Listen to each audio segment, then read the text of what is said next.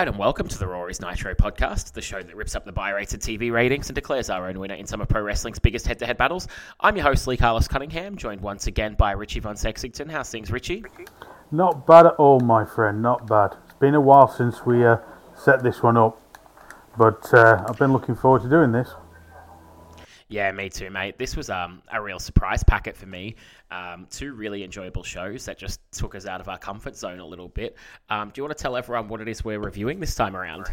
Well, we're going for the uh, perennial favourite of the late 90s, Beyond the Mat, uh, against a uh, what appears to be a little known gem of Louis Theroux meeting uh, wrestlers, uh, doing his weird weekends where he spends uh, uh, probably about, although it claims it's a weekend, I believe it's probably nearer a week, just going around seeing different subcultures of America. And obviously, late 90s, wrestling was uh, quite popular.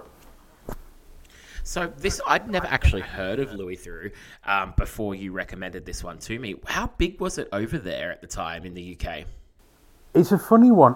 He's, he, he's, he's, well, I want to say massive. He's not like a, like a massive star. He just does, he, he's, he's migrated onto more like serious documentaries. He did like, uh, yeah, I think after this series, he did like spending a weekend with like strange British uh, celebrities, one of which was Jimmy Savile. So, uh, uh, for anyone who's not aware of Jimmy Savile, I, I recommend not looking him up.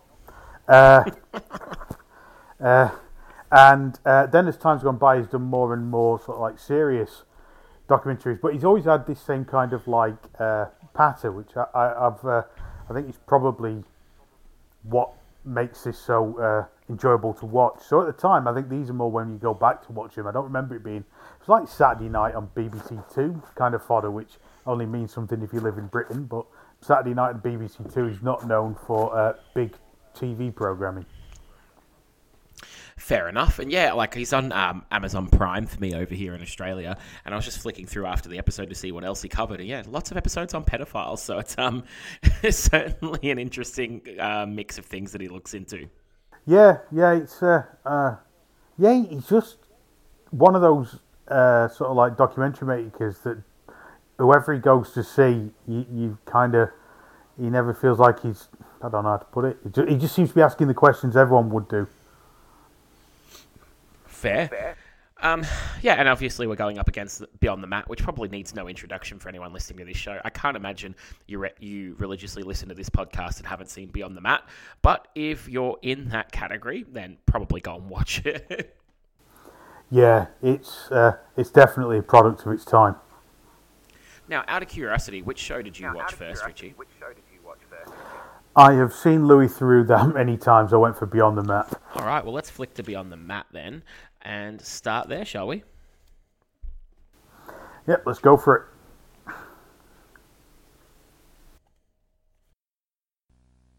I don't know why I like it. I just always have. This is where I first became addicted. I'd spend countless hours planted in front of the TV, mesmerized by these images of these strong guys taking matters into their own hands, watching, fantasizing. 30 years later, I'm a screenwriter with a wife and two kids. I still watch wrestling. I just don't tell a lot of people about it. Can you blame me? Can you imagine the level of a mind that watches wrestling? Huh? I don't care. I love the pageantry the athleticism, even the incredibly cheesy acting. I look at wrestling as theater at its most base. And guess what? So do most of the fans. We know what's going on. Is it sport? Is it entertainment? It's both. It's, um, wrestling. Now let's get something straight. I know wrestling is a show, but it's not as fake as you think.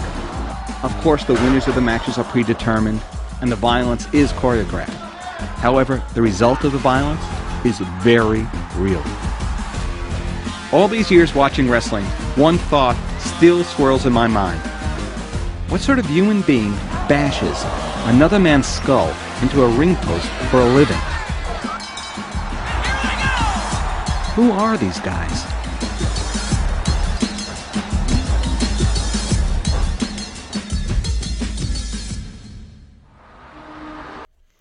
As you would have heard in the intro there, this is a very much a deep dive into uh, wrestling and the American wrestling scene in this was what 98 99 97 this started filming I, I want to say um, somewhere in that region.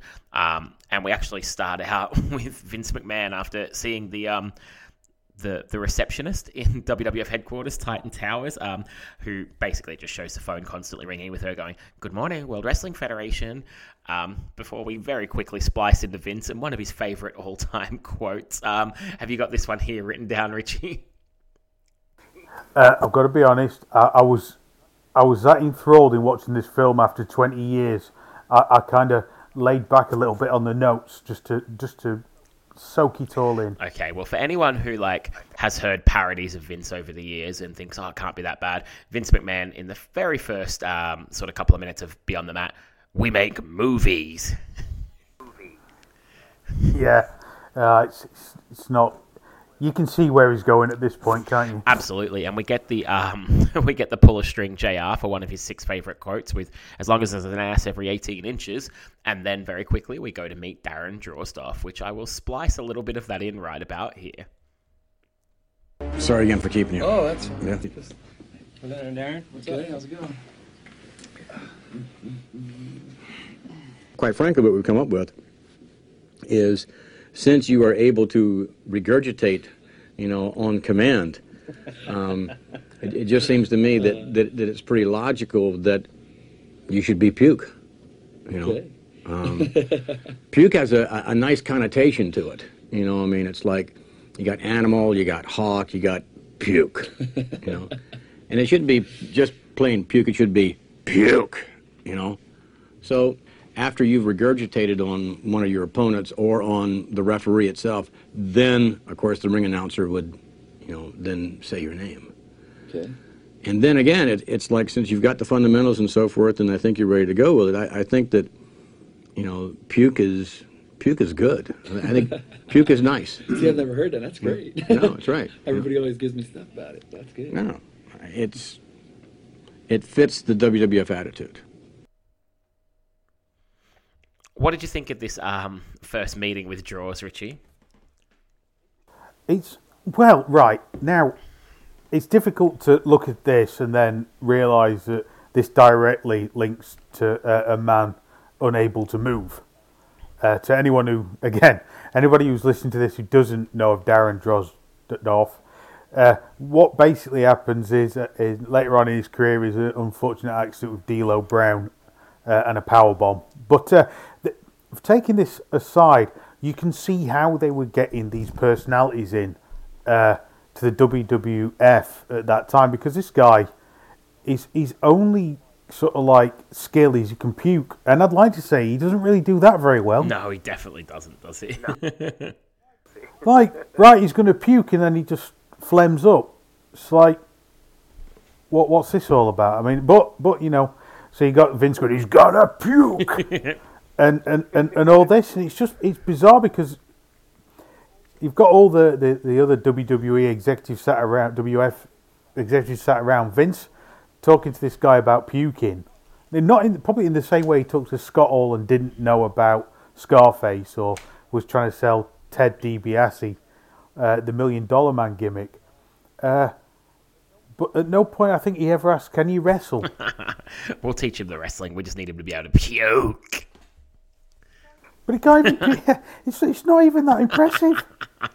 Um, Beyond the Mat bounces around um, between the WWF and it features um, quite heavily on Vince McMahon, um, Mankind, Droz, and Chyna later on in the show. And between the WWF, it then goes to a- wrestling school, which we'll get to in just a moment, um, to look at up and comers, and then a couple of people on the other end of their career, Terry Funk and Jake the Snake Roberts. Um, but next up in in uh, Beyond the Mat, the next segment, we actually go to APW, where promoter Roland Alexander is there.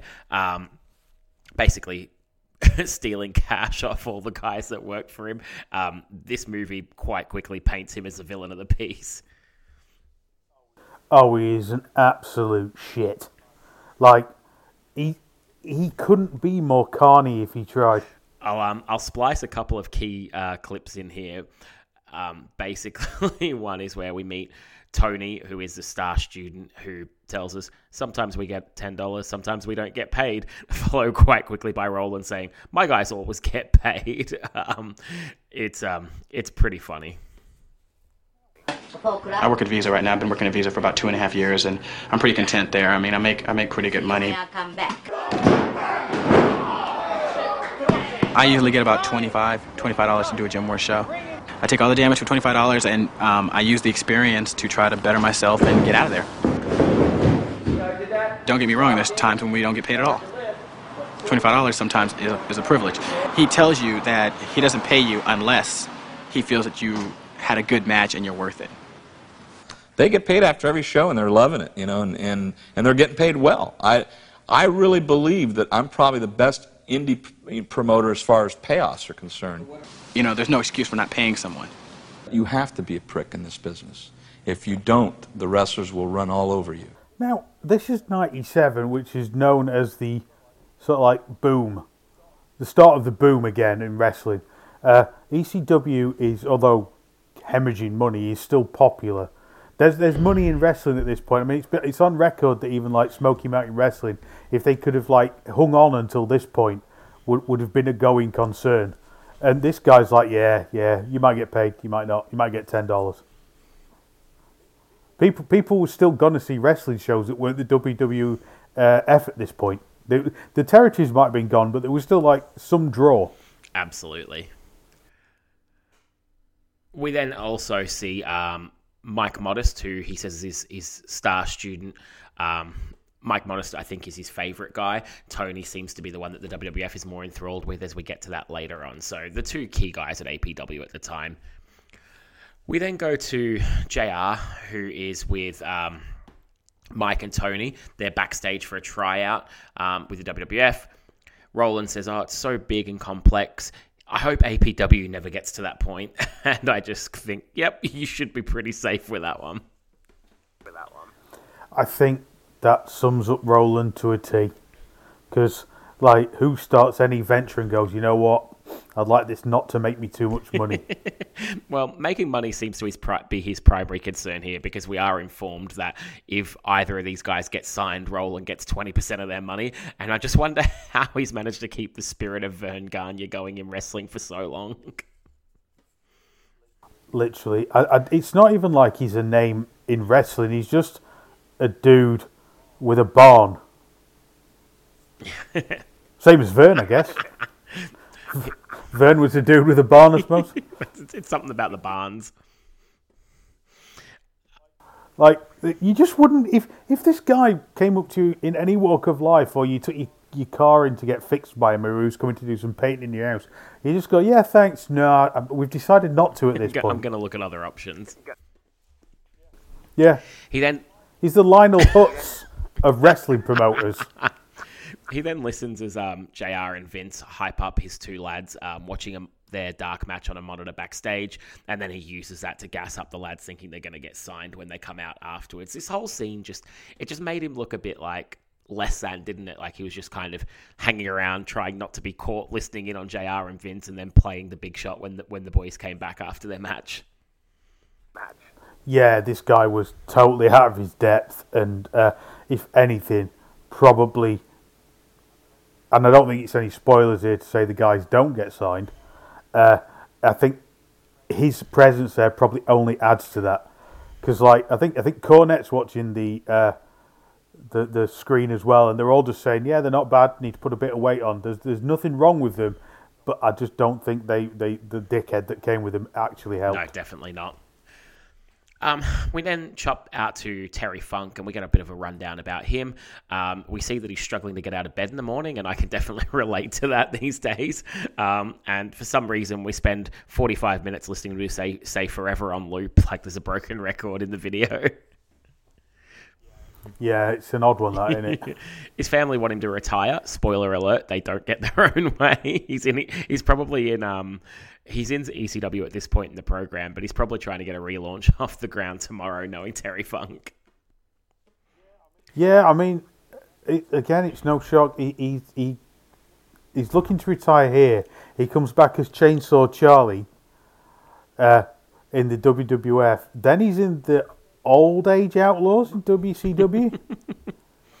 and then he was then he was wrestling on and off in the 2000s, and I'm not sure if he ever pops into TNA. I can't remember him being back in WWF doing any wrestling, but I'm I'm sure like his last match was in the last like in the 2010s. We definitely appeared at one of the um, one night stand events in the mid 2000s for WWF slash ECW. So he definitely had at least one 2005 2006 ish program. Yeah, he's with uh, Mick Anywhere. Mick Foley's done some strange turning heel shit with Melina. Yep. Yeah, don't don't go back and see that, guys. It's Mick Foley is least likable. Um, we then see um, Joey Styles doing promos in Paul Heyman's mum's basement, um, which is probably where the like mum's basement wrestling cliche came from. Uh, we see his mum actually ironing in the background, which is just hilarious. We get a classic Paul E promo, which I will splice in right about now. 17 million homes that have availability for this show tonight. They will pay $20, hopefully, for the privilege to see you guys do what you have done for three and a half years. Thank Terry Funk for all he's done for this company, for help putting us on the map, for being unselfish in selfish times, for taking the young guys and showing them a better way. Tonight we have a chance to say, yeah, you're right. We're too extreme. We're too wild. We're too out of control. We're too full of our own shit. Or we have a chance to say, hey, fuck you, you're wrong. Fuck you, we're right. Because you have all made it to the dance. Because believe me, this is the dance. Yeah. Start the show. And then we see Terry Funk winning the ECW title with seconds remaining on the pay per view. Um, and we get a little rundown of the Cactus Jack Terry Funk friendship. Um, Terry Funk comes across as just like someone who can't let go, but quite lovable or, or at least likable in, in this segment here. Did you did you fi- find that as well, Richie, or did you take exception with the old man who won't give up? Now there's there's something about Terry Funk and like you say the you know the the, the cowboy with the one last uh, hurrah, even though he had like 15 last hurrahs, uh, and he just I, I can't hate him for it. I think part of it is uh, that he's actually still pretty good. It doesn't seem to be hanging on and like doing crap. I know he was like he like turns fifty and goes, I think I'm going to learn how to moonsault. And I kind of want like stuff like that. I kind of give him credit for as opposed to I'm just going to collect a check. Yeah, fair enough. I, I tend to agree there. Um, from there, we head over to another lovable guy in wrestling at the time, Mick Foley, who calls himself the most normal WWF superstar. We see some of his home footage from when he was younger, um, and then we see his very, very young children at the time. For anyone who like sees uh, Noelle Foley on social media these days, um, it's very jarring to see her as like a child on this video and think, "Fuck, I, I was literally watching wrestling when she was a kid, and now she's like." All over Twitter and whatnot. And we also see a very young Dave Meltzer, um, which is fascinating to me as well. Um, they show Mick Foley to be a quite normal guy. They do play an incoherent voicemail. He played for the producers while he was concussed, and then they talk about risk and reward and longevity in the business. So Mick Foley here definitely comes across as one of the most likable characters in wrestling for me. And I always find when I listen to him talk about his risk versus reward, somehow he manages to justify it, even though the lengths he will go to is absolutely ridiculous. Absolutely. From there, we go to the darker portion of Beyond the Mat, and it's Jake the Snake Roberts. Um, we see people talking um, him up, so JR, Vince McMahon, etc. Um, and then we see a local indie promoter telling us that Jake refused to wrestle if they didn't get him some crack. Um, the narrator tells us that we're in a, an Alaska show, which is about as low as you can go when you look at it. It looks, um, sorry, they say it's about as low as you can go, but it actually looks pretty packed, all things considered for for an indie. I guess I don't get much live wrestling out in Alaska, but um, yeah, this was a real shock to the system seeing Jake the Snake Roberts demanding crack to wrestle in Alaska.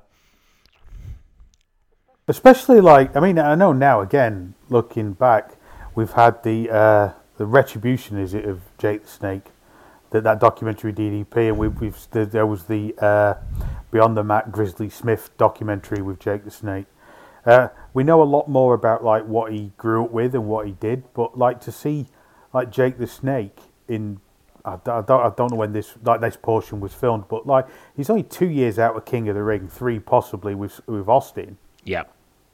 Uh, and to see that this is what happened to him was abs- absolutely blew my mind when I watched it the first time, and even now, it's it's hard to it's hard to watch.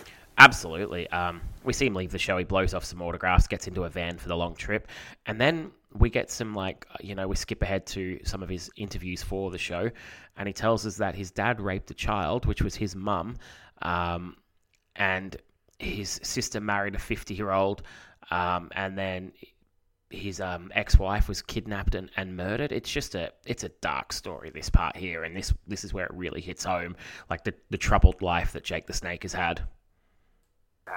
Yeah, it's it's the uh, yeah, like you say, there's there's no part of his childhood that wasn't either uh, ruined by drugs, sexual abuse, or uh, like say, his sister getting kidnapped and killed by his hus- by her new husband's ex-wife, and never they never found the body. I mean, uh, so this isn't necessarily all in the the program because obviously there was there's been more information out, but uh, like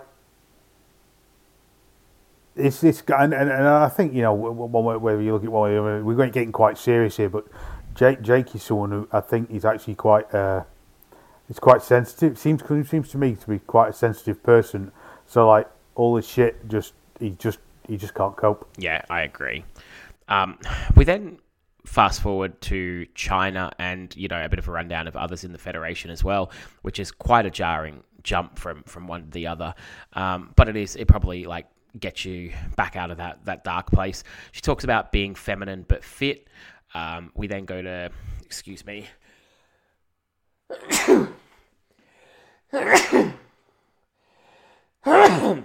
Oh god, my bad. Um, we get to run through of some other crazy characters in wrestling. So Spike Dudley, who's a, Spike Dudley, Spike Dudley, a third grade teacher. Um, he talks about going from teaching the third grade to blading. Koko B. Ware, who's trying to recapture his prime. Jesse Ventura, who's moved into politics, and Vince McMahon, who's stepped into the drink, into the into the god, into the ring. And then New Jack, who tells us he's had four justifiable homicides. So what a um, a cast of characters. That little segment there just basically tries to show the diverse bunch of weirdos that are in professional wrestling. Can you imagine doing this now? And again, I'm not I'm not harking back to the old days, but like these would be four people who probably sit in the locker room uh, on their phones or playing their switches or whatever they do. Like, don't get in any trouble. Really, there, there, there seems to be a lot less of like this, like justifiable homicides and, and stuff like that. It's just it's it's funny how the world has changed.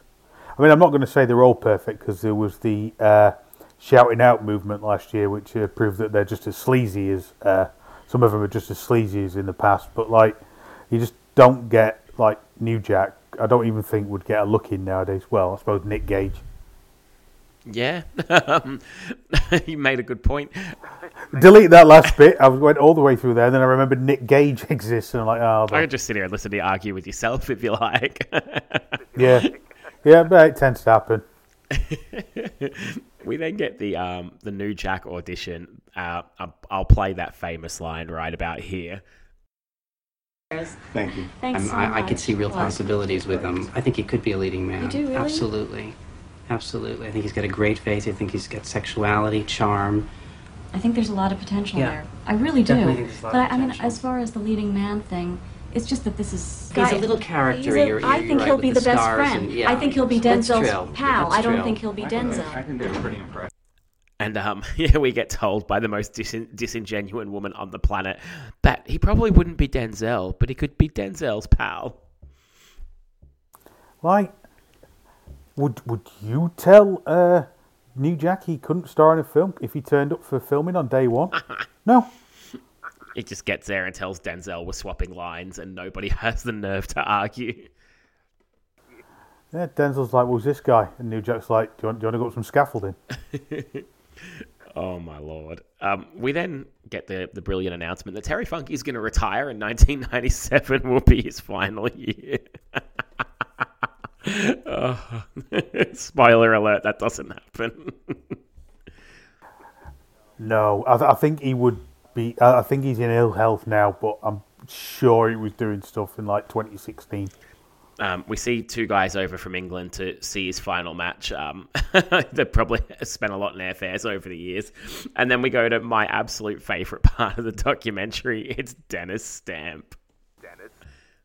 Oh, Dennis Stamp. Uh, This this entirely takes me back to the uh, WrestleCrap forums where every other like response to to a to a comment would be, "I wasn't booked.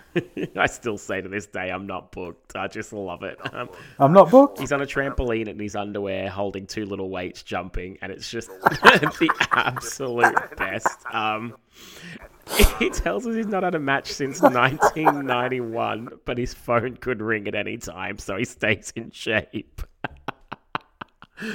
But I, I'm not booked. Yeah, but come along, man. But, yeah, but I'm, I'm, I can't come along. I'm not booked. He just acts like an absolute prick, making Terry Funk feel guilty for not booking him, and you know refuses to go to his friend's show because he's not booked. Oh, just what an absolute bell end! I just love it. It's like this. This could be Terry Funk's end of a thirty-year, twenty-year career at this point. Uh, could he could actually retire? I mean, you know, he doesn't. and, and he, like you say, one of his mates was like, "Yeah, I can't come." Oh, why not? Are you- going to a funeral? No. Kids getting married? No. No. Have you got to go the hospital? No. Why can't you come? Not booked. And then Terry Funk like gives him the refereeing gig for the main event, which is going to be him and Bret Hart. Um, we see there's a big crowd for the show. Funk has presented a lifetime ECW title, but Bret gets the win on a back suplex. And this whole time, I'm just thinking, poor fucking referee. So there was some referee that that night thought they were going to referee Terry Funk's retirement match against WWF champion Bret the Hitman Hart, and he got there to the show and they went, "Sorry, Terry's old mate's doing it instead." Yeah, he was booked. he was booked. What a what a twat. Oh my god. We go back to Jake. Um, we meet his eldest daughter, um, who brings friends to the meeting as she's nervous to be around Jake. It's a five minute meeting, and they go to their room for the night. Um, she hints that she's thought about suicide, which takes us to a bit of a dark place. Um, it's the pos- it's definitely the darkest part of the documentary. Um, he leaves his daughter, and a few hours later, he's caught on camera smoking crack. So the big effort to get back with her, they chat for five minutes, and he's off to get high. Yeah, he's in no uh, no position right now uh, to for recovery. Absolutely not. We then see footage of the I Quit match, which is probably what made Beyond the Mat favorite, uh, famous. Sorry, um, and we see them discussing the match backstage. Um, I forgot that Austin actually said hello on camera, which, considering he wouldn't be seen for um, the Hitman Hart documentary, um, it was interesting that he just popped up on this one, even though it's only briefly. There's lots of discussion shown of the finish. Um, lots of backstage guys are seen.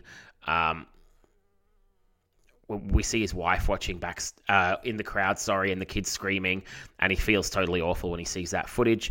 Um, and he says he was pretty fucked up after he, he saw the footage and regrets it later on. Which you can absolutely, for anyone that's that's not sure what match we're referencing, it's a I Quit match at the '99 Rumble, where supposedly he was supposed to get four or five chair shots, and The Rock hits him with with 11 or 12, I think it is. Uh, it's pretty gruesome. Yeah, it's it's horrible to watch, and and, and, and I'm not. Sh- I mean, it's not to lay blame, but I'm not sure what they were thinking putting his kids in the front row. Because even watching your dad get smacked in the head with one chair shot, like the kids either the kids know that dad's getting hit with a chair, so they either know it's they're either going to know it's real because he's getting hit in the head with a chair, or they're going to know it's it's it's fake wrestling and aren't going to react. So they obviously think he's in trouble, or they're doing one of the greatest acting. All three of them are doing one of the greatest acting jobs of all time. Yeah, it's it's it's a bit horrendous, a bit gruesome. Um, this pretty much brings us to like the home stretch where they wrap up everybody's stories. Um, Tony and Mike, surprise, surprise, never got the call from the WWF. Roland is still running APW. the Funk is not retired as of press time. Um, Jake's been to jail and not seen his daughter again since the filming of the documentary. Droz did make it, even though, as you mentioned at the, the start of this episode, that it doesn't end well for him. ECW at the um, release of this movie was still going. The WWF had just gone public, and then they mentioned right at the end that three weeks after the um, the finalization of this Droz was paralyzed. So. Um, a bit of a mixed bag to the wrap up of the stories there, but I felt it really, it, it gave a really good um, idea of what goes on in wrestling and the different characters and how diverse the stories can be. Um, showed the good and the bad, and I, I thought it was a, a, pretty fair, honest look backstage at, at, wrestling. What did you think, Richie? No, I think although it is aged, I think he, he's the people that are in it are actually a good dichotomy of, of, of wrestling itself from, you know, obviously the, the lower level sleaze. And Mick Foley, I think, is the one that it's like also with his books have proven that like wrestlers can be intelligent. They just want to wrestle. Like I don't think I think anybody's thought of like that before that people would pick wrestling as a career and it was something that you just kind of got into. Whereas I think I think this this documentary and certainly like his books later on kind of legitimizes it's it's actually you know something that normal people would do. Uh, no, I think it's I think it's really good. And it's really interesting to watch like this much time away from when it was released because of that. Because it's interesting to see how the the business has changed in the past 20 years? 30 20 years. Uh, 20 and a bit years. Uh, uh, maybe maybe away from this maybe a bit worse maybe a bit better. I, th- I think it's probably better for anybody in the big companies now. Yeah, absolutely, absolutely. This, um, I think, you know, between this and obviously a lot of the deaths in the early 2000s um, was really the start of the tide turning, where the WWF just couldn't hide from what they were doing anymore, and actually had to start trying to clean up their act a little bit. Yeah, I think you know once you've gone public, uh, and as good as Jerry Div- uh, Jerry Div- Jerry McDevitt, the the lawyer who's ne- McDevitt, yeah, uh, is they they would have been sooner or later on the hiding of a massive lawsuit if they hadn't uh, made changes. That because I think part of the reason the lawsuits are dealt with is because they did make changes. Yeah, abs. Uh, and you know, people will argue, oh, they don't wrestle, they all wrestle the same, and uh, they do this and do that, and this moves banned and stuff like that. And I'm not necessarily saying it's any better, but at least it's an attempt to make it a bit safer. Absolutely. I mean, there's there's plenty of, as we talk about on this show all the time, um, there's plenty of issues with modern wrestling, but at least guys aren't dying left, right, and center. I just think there's a there's a happy medium there somewhere where the show can be entertaining without murdering half the cast every five years. Five years. Yeah, yeah, uh, and and if it means that they don't uh, get addicted, most most of the downfalls usually are either uh, taking something to build their bodies up or taking something to kill the pain that they're suffering from doing things that uh, they're either not trained to do or like like, like you know th- th- there have been many arguments about like like is there such thing as a safe chair shot to the head right the rest some wrestlers will say yeah but that's one you look at Mick Foley in this he takes 11 full blown metal chair shots to the head whether it's working or not that that that's not pleasant your head's not built to do that no. so I think that highlighting stuff like that, certain and didn't they want to? Didn't the WWE basically try and block this being released? I think they did. Yeah, I'm I'm pretty certain they did. Pretty certain they did. And I would have thought that's entirely around that bit because they see the discussion between Foley and uh, and, and the Finnish people and, and the Rock, and then they see what actually you see what happens, and although actually it wasn't, I was going to say it made a great visual. It doesn't. It, it's actually really uncomfortable to watch. Uh, but once you've seen what they decided to do and what they did, and then that's out in the public, you leave yourself open, I think, for people whose lives have been ruined by it to come back and say, well, you forced me to do this, X, Y, and Z, or, you know, it's just, especially in America where it's far more litigious. I agree completely. But I will, I will say that uh, if I never see a suicide dive again, where somebody nearly breaks their neck, I can live with that for, about modern day wrestling. Oh, absolutely. I think it'd be nice just to see not have one before every commercial break on every episode of Raw. Yeah, it's not really a suicide break. It should just be called a suicide dive. It should just be called I don't go into the break. Yeah, the commercial break dive doesn't have quite the same ring to it. No. Well, that brings us to the halfway point of the show. Um, and I guess what we've been doing recently is one of two things either talking about some um, wrestling memorabilia or we've been doing like these quick two minute movie reviews. So, Richie, have you got any wrestling re- memorabilia that's popped into your head or have you seen any good movies recently? Recently. Actually, I've actually watched some films. What have you watched? So, uh, What have you watched? I uh, I watched the Suicide Squad. Good but dumb. never, ne- it's never kind seen of like it. the Attitude, Never, never seen it. yeah, Attitude Era kind of wrestling. If I wanted to link it, and I watched the Free Guy with Ryan Reynolds. That is actually far better than it has any justification to be. You see the uh, adverts, you'd be like, God, that looks garbage. Or you'd be just like, Oh, I know what that's all about. You know, kind of like, how good could that be? And uh, we uh, watched it the other week. It's, it's actually really good. Uh, so yeah, yeah, because most of the time, not unlike uh, wrestling films, any films based on computer games tend to be garbage Yeah. Because the, they just they insult you as a as a fan of the medium uh, by inventing shit that doesn't exist. Uh, but no, no, free guy. I, I, I won't go too too too much into it, but I would say it's it's good. It does. It's kind of one of them things where you know exactly where it's going, but you're not at any point offended by it doing that. Fair, fair. I've um, I'm glad you watched some because I've not watched any films recently. I'm currently um, alternating between watching The Last Dance for the third time. Um, big Michael Jordan fan here, and um, my wife and I are watching the um, the show based on the Silence of the Lambs characters, um, Clarice, which I can highly recommend. Um, we've gotten really into that, so. If you haven't watched Clarice and you're not sick of the um, the various iterations of the um, the Hannibal story, go and check that one out as well. Might give that a go. Where are we filming? How you doing?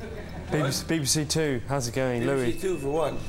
BBC Two I know for what BBC Two is for what? yeah for, for a documentary series on American subcultures. Good Now, to see you again. Subculture we're filming. Wrestling. Are you filming a wrestling subculture movies? Hey? So you are. Yeah, we are. Yeah. Do you know who I am? Um, You're filming a documentary on wrestling. You have no idea who I am. we've only just started, to be honest. But I mean, didn't you do a little research before you started this endeavor? No.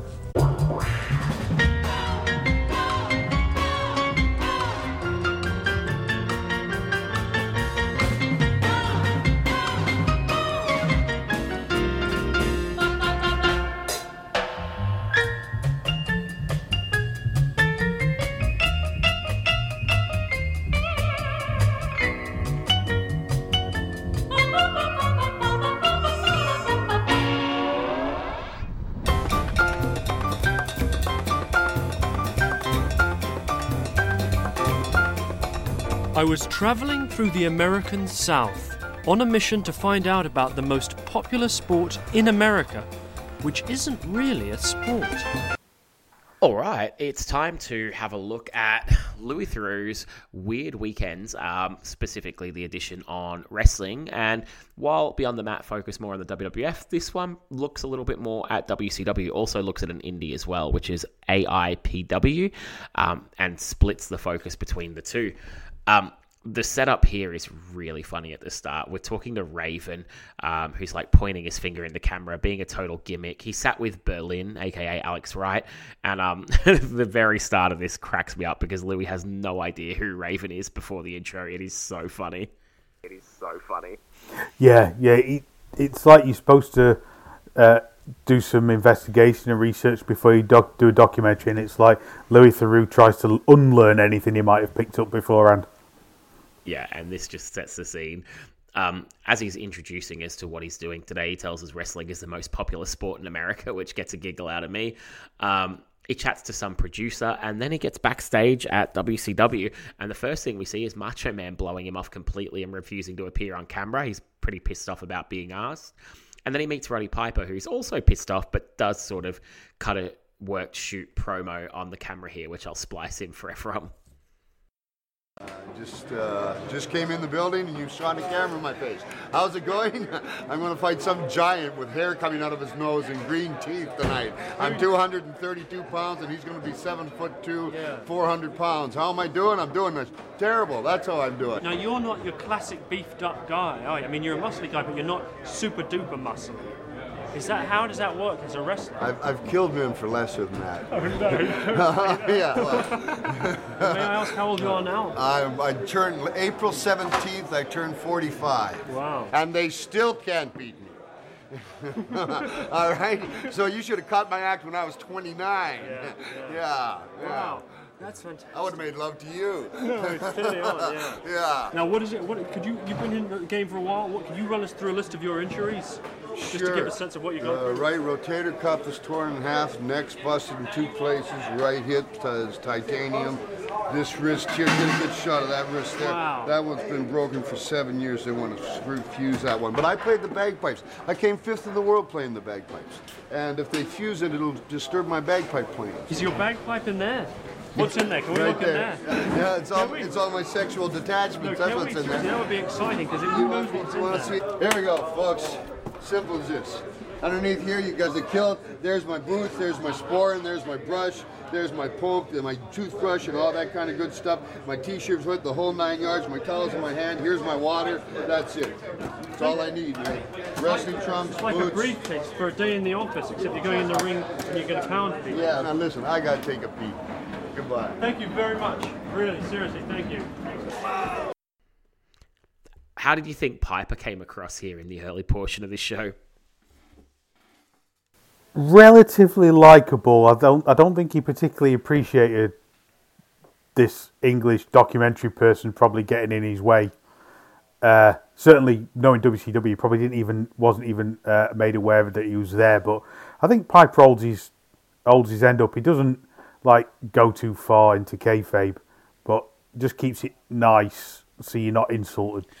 Yeah, and um, a weird portion where he's basically showing what's in his luggage, which is just a bit strange. A bit strange. Yeah, like his airbrush. but but I thought Piper came across quite likable here. Um, he then interviews Berlin, and actually he comes across quite likable, and is happy to sort of shed light on the fact that he's trying out a new character um, at the moment, and actually give some insight. He probably comes across as the most helpful of all the WCW guys uh, backstage at this show. Yeah, uh, let's put it this way: Savage does not come across well. Piper probably uses his knowledge of working in Hollywood to know when to cooperate in a certain way, and Berlin's just like, "Yeah, come in, come behind the curtain." And then the opposite of that is Bill Goldberg, who comes across like an absolute prick. Just like, you know, when you're talking to someone and because they're a big guy, they think they're intimidating and they just talk to you like they're better than you because they're big. He just comes across like an utter ball bag. I fucking hated Goldberg in this scene. Yeah, I, I lost a lot of respect for Goldberg when I've watched this. Uh, but I mean, it, it kind of ties up with stuff I was reading at the time that he was, you know, basically a bit of a dickhead. Yep, and that's definitely how he comes across for anyone that hasn't seen this. Um, we then go and chat to Sergeant Buddy Lee Parker um, before watching Nitro itself, and Louis quite complimentary of the show. Um, he does, you know, use terms like actors or you know it's scripted and things like that, and he's basically, you know, trying to explain to anyone who somehow in 1999 didn't realize wrestling wasn't a legitimate sport what's going on. Um, but then, of course, he meets Sergeant again, and he's totally kayfabed after the show, which is just ridiculous.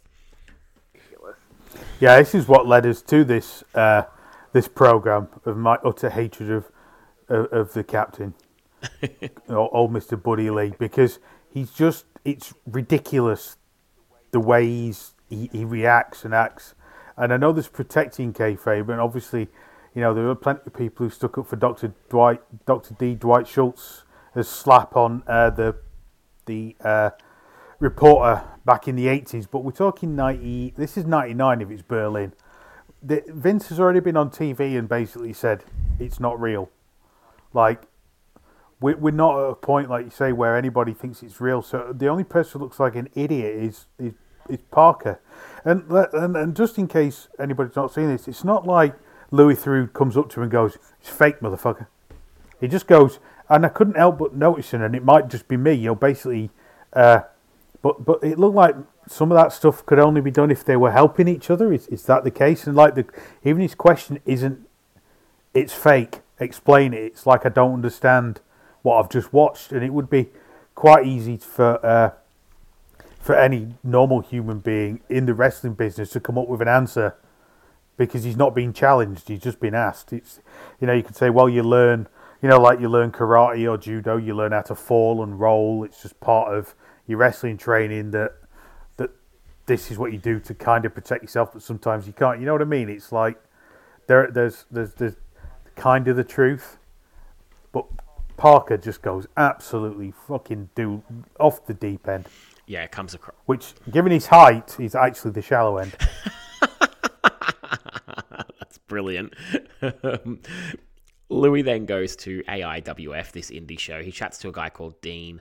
Um, they then go to a radio show to promote um, with Rick Diesel. Great name. Um, that uh, sorry, Dean is is Rick Diesel. Um, it's a pretty funny segment. This one actually. Um, he then we skip ahead to him being explained how blading works and him helping to set up the ring. Um, so yeah, he comes across quite respectful. Like he doesn't know anything about wrestling and obviously isn't a fan, but he's willing to learn. And you know, Louis quite likable in this segment here, and the guys that are helping him from AIWF all come across pretty good as well. Yeah, these are good lads who have just gone. You know, you know the we'll, we'll, there's nothing left to protect really, and like you say, the the questioning again is like more like, well, why would he cut yourself on your head, or why would you hit yourself in the head for that? And like, it's it's not basically saying you're an idiot. Why are you cutting yourself? No, not at all. He then sees a young guy taking his first ever bumps, which looks painful. Um, Louis gets in and runs the ropes. We go to see another one of the AIWF wrestlers named Jody, who's working as a mechanic. He actually comes across really nice. Um, his workmates giggle when he's cutting his promo for the camera at the mechanic. Um, but overall, I thought he come across as a really nice guy. They then head to the show, chat backstage to some of the guys, and we see the um, bloody main event and chat afterwards. So you can all probably imagine your local indie and the blood and guts involved there. But um, all the guys on this show all seem to just be, you know, in it together, working together, and, and just came came across really good. Like you, you, if you lived there, you'd probably support it. You know, it's it's like they're just like some some people who just want to do some wrestling. And like opposite to Roland, where he's like, I don't want to get too big. These guys are doing it for fun on a weekend. They want to wrestle. They know they're not going to make the big time. They just they don't really care. I don't think. No, they're just you know likable guys trying to put on a show, enjoy themselves, and if one of them gets picked up, they'd all be happy for each other. It's a it's a you know really decent sort of heartwarming segment. It's like Sunday league football for wrestling. That's great. And then in the exact opposite, we head off to the power plant. Um, he meets Pez Whatley, who puts him in a front face lock, and then sort of takes him to promo class where he cuts his own promo, which I'll let you all listen to right about now. Waldo's the London, England's the place of origin. A new face on the block. Wrestle Pistol Pez Whatley, the one and only, the legendary. Am I excited? Am I honored? You better believe it. Is he going down? I hope so. He's good, but he's been in the business a long time, and it's time for a new face to take over. Is it me? I hope so. I'm going to throw every every move I every move I know. i have been practicing. I've been trying really hard, and I'm going to get in the ring. His his time is over. Maybe now it's time for a new face on the block. Me, Waldo, the one and only, at the Georgia Dome this Saturday. Tune in, Pistol Pez Whatley, the legend. With the utmost respect, I'm afraid to tell you that I think you are going down. Very he good with words already. Yeah. Um, Pez Whatley comes across okay here. Like he seems to be, you know, he's not wanting to go and outwardly break kayfabe on camera, but he also seems to be reasonably helpful to Louis. Um, definitely, um, the the nicer of the two main guys in this power plant segment. Yes, yeah. It's again, he's he's walking the tightrope because you know why would you need promo class? Because promo, it's not a promo because you're supposed to be angry at someone, but you know it kind of they don't they don't allude to it left, right, and centre. It's it's all right. He then joins in with the um, the trainees on the physical work, and Sergeant Buddy Lee Parker pushes him hard. Um, he's got his balls out for the whole group here and just keeps pushing and pushing. He won't let Louis have a drink of water, forces him to face a wall, and just keeps on um, being a total prick and just dragging him in and out. Um, he's dragging him by his shirt. Like he's just, honestly, he just comes across like an utter cunt. I, I can't be any nicer about it. About it. Nah, and it proves that the amount of people that came out of the power plant to me seemed to be uh, so low. Absolutely. Um, Pez chats to him afterwards and tries to like he's doing a bit of damage control here. He's not trying to break kayfabe and give it all away, but I think he's trying to soften the relationship. You know, thinking we might actually get sued here. This is ridiculous. Um, and then we get out of there. He goes back to the IWF guys. He's already finished his segment and his event there, but he just goes in for a chat. They chat about getting the wrong barbed wire and it being more dangerous, and they exchange pleasant goodbyes. Like he leaves them on, on good terms. So that was a, a, a much nicer uh, send off than his WCW experience. WCW experience. I think, in a way, it shows why the WWF won and the WCW didn't. Because I would like to think there is no way on God's green earth Vince McMahon would allow a BBC reporter to go to whatever they were using as a training facility then.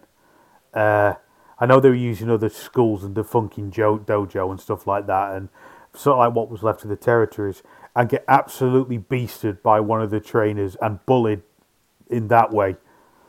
Because Vince, there's no way the WWF would allow. There would be someone with him, and they he would be treated like gold. Because Vince would be like, you know what, this is an avenue into the into the UK for people who don't know uh, anything about wrestling. I'm having that. Whereas WCW probably didn't even know Louis was going to the power plant.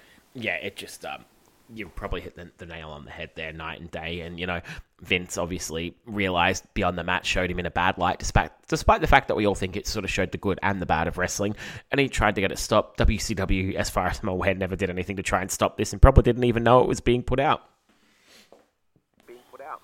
No, can can you imagine like like Louis threw it at the backstage? Even then, like like obviously they had uh, the guy from Beyond the Mat, but can you imagine imagine like Louis doing that documentary in WWF?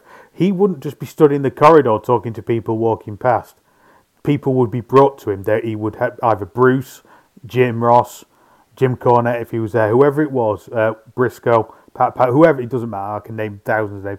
Would be bringing people to talk to Louis Theroux and making sure that the company line was given. Like that. That that is the And I just can't imagine what went through the head of Parker thinking, like, if he thinks this guy's just coming off his own bat, he should just turn him away. If he realizes he's got to let him in because WCW's allowed him to come and have a look, why would he think it's okay to beat the shit out of him on camera for the world to see? No idea, because because what let, let's extract. Let, you take that further. Anybody who's going, oh, you know what? I don't mind. I've always been a WCW fan. I'll go to the power plant to learn to wrestle. They're going to look at that and go, that's not learning to wrestle. Not at all. Um, would just turn customers away. And, and I'm not saying in the olden days. I mean, it's not like what Buddy Lee Parker was doing wasn't something that's been done in wrestling school for years. And it's not that well, I'm, I'm, I'm as uh, as naive to think that this hasn't happened for like probably the 70 or 80 years that professional wrestling's existed. But to do it on camera is the really That's the thing that gets bit. me. Like every day, every minute of every day, there's a crime committed somewhere in the world. But most people don't go, "Hey, I'm about to murder the next door neighbor. Do you want to um, bring your documentary crew in and film it for, for you know for future reference?" Your reference? Yeah, I'm, I'm potentially leaving us open for uh, a bullying claim. So uh, do you want to make sure you get all the footage Just you need, utterly boys? ridiculous. Um, Louis comes across himself as quite an interesting guy. Not someone that I would expect to have anything to do with wrestling, obviously. But this gave us a really great backstage look at WCW, and I never knew this ex- existed until you told me about it. Um, it was funny, it was lighthearted, it sh- but also showed wrestling for what it really is. And I would 10 on 10 recommend this to anyone that hasn't seen it. It's, it's a really good watch. Yeah, it, it's it's kind of like an unsung gem of wrestling documentaries. Absolutely. Um, after watching it though, because you know, I watch these two shows, I realized they couldn't really be any further apart if they tried. I genuinely don't know how to rank these against each other. I just think that like I really enjoyed both and would recommend everybody watch both of them. I don't know if there's a fair way to, to justify this because like one is a very serious documentary, one is a very humorous documentary. They both have a good backstage look at an indie and a major federation. Beyond the Mat's a bit longer, so it squeezes a bit more in. You could probably get a bit more bang for your buck out of that. But also, like, I'm guessing everyone that's listening to this has seen it and may not have seen the Weird Weekend episode. So I don't really have a ranking system, but I would absolutely recommend you watch both of them. What do you think about that, Richie? Yeah, I agree. The uh, I was trying to do it on the usual categories. I'm like, yeah, it just uh, for humour's sake, talking about the uh, documentary makers' uh, work rate would be humorous, but now nah, there's they're, they're they're just they're too different to be able to uh, to be able to rank against each other. Just just if if you want to know like what it was like in the '90s or, or or can't believe what it was like, yeah, just just watch these two because it's a really good Absolutely, look. Absolutely, yeah. So. Um, no ranking system. They're both must watches for wrestling fans that are interested in the inner workings of, of of the um, the companies. One's obviously not around anymore. Or ECW's not around anymore either. Um, but yeah, just both really really good watches. So um, thanks a lot, Richie, for getting me onto this. I actually really appreciate the uh, the heads up, and this is one of the more enjoyable sets of shows I've watched for the podcast. Hey, it's uh, no problem. I, I, think I think uh, there's another couple of we could do. Uh, maybe a couple of months down the line. There's uh, there's the Channel 4 Wrestling with My Family documentary about Paige getting into the WWE. Uh, and which I believe was what The Rock was watching before they made the film. Uh, and there, have you ever heard of the TV program Don't no. Tell the Bride? No. Right, so it's a UK TV program where uh, I think the phrase is bridezillas. Basically, the TV company pays for the wedding. They give them like a ten grand, twenty grand budget, but the uh, the catch is the bloke has to do all the organisation, and he's not allowed to do, get any information from his wife. So you know, you, some are misguided, some are stupid, some are thoughtless. Uh, but there's one, I'm sure it's an English wrestler, and I can't remember his name and his wife, and he does like a. She's like the one thing I don't want is a wrestling themed wedding, and then so obviously he's he sets up a ring, and I think there's actual wrestling at the uh, the wedding, so that might be worth doing later on down the line. Again, they're good British TV programs, so they're not longer than. I think, I think we could definitely fit that into the schedule at some point. That sounds brilliant. Yeah, it's been a while since uh, that that one I'd have to rewatch because I've not. Uh, I think I've only seen it once, but uh, yeah, I'm sure she's like, I don't want a wrestling wedding. And I quite enjoyed the uh, the actual film, uh, Fighting with My Family. Um, so I would definitely be interested in going and watching the documentary. I didn't realize it was based off a documentary, and that was how The Rock um, learned of it. So that'll be a, a, really good watch as well. Yeah, I don't know how much of that is, uh, you know, in hindsight for press for the program, but I'm I'm pretty certain it's, it's something along those lines. Sounds good to me. That could be one of our future episodes. I'm looking forward to that now that now. All right. Well, thank you everybody for listening once again. Um, always good to get back on with Richie and, and chat some wrestling or, or wrestling shows. Um, at some point, we'll definitely get back on the 93 Raw train, but this was just a nice change of pace for now to do something different. Um, thanks again, Richie, for, for jumping on. I always appreciate it. Um, been a few weeks since we could line this one up, but I'm glad we both found a spare moment today to make this happen. All right, been good. All right, well, that will do it for us. So thank you all, and we will see you again very soon. Toodaloo, motherfuckers.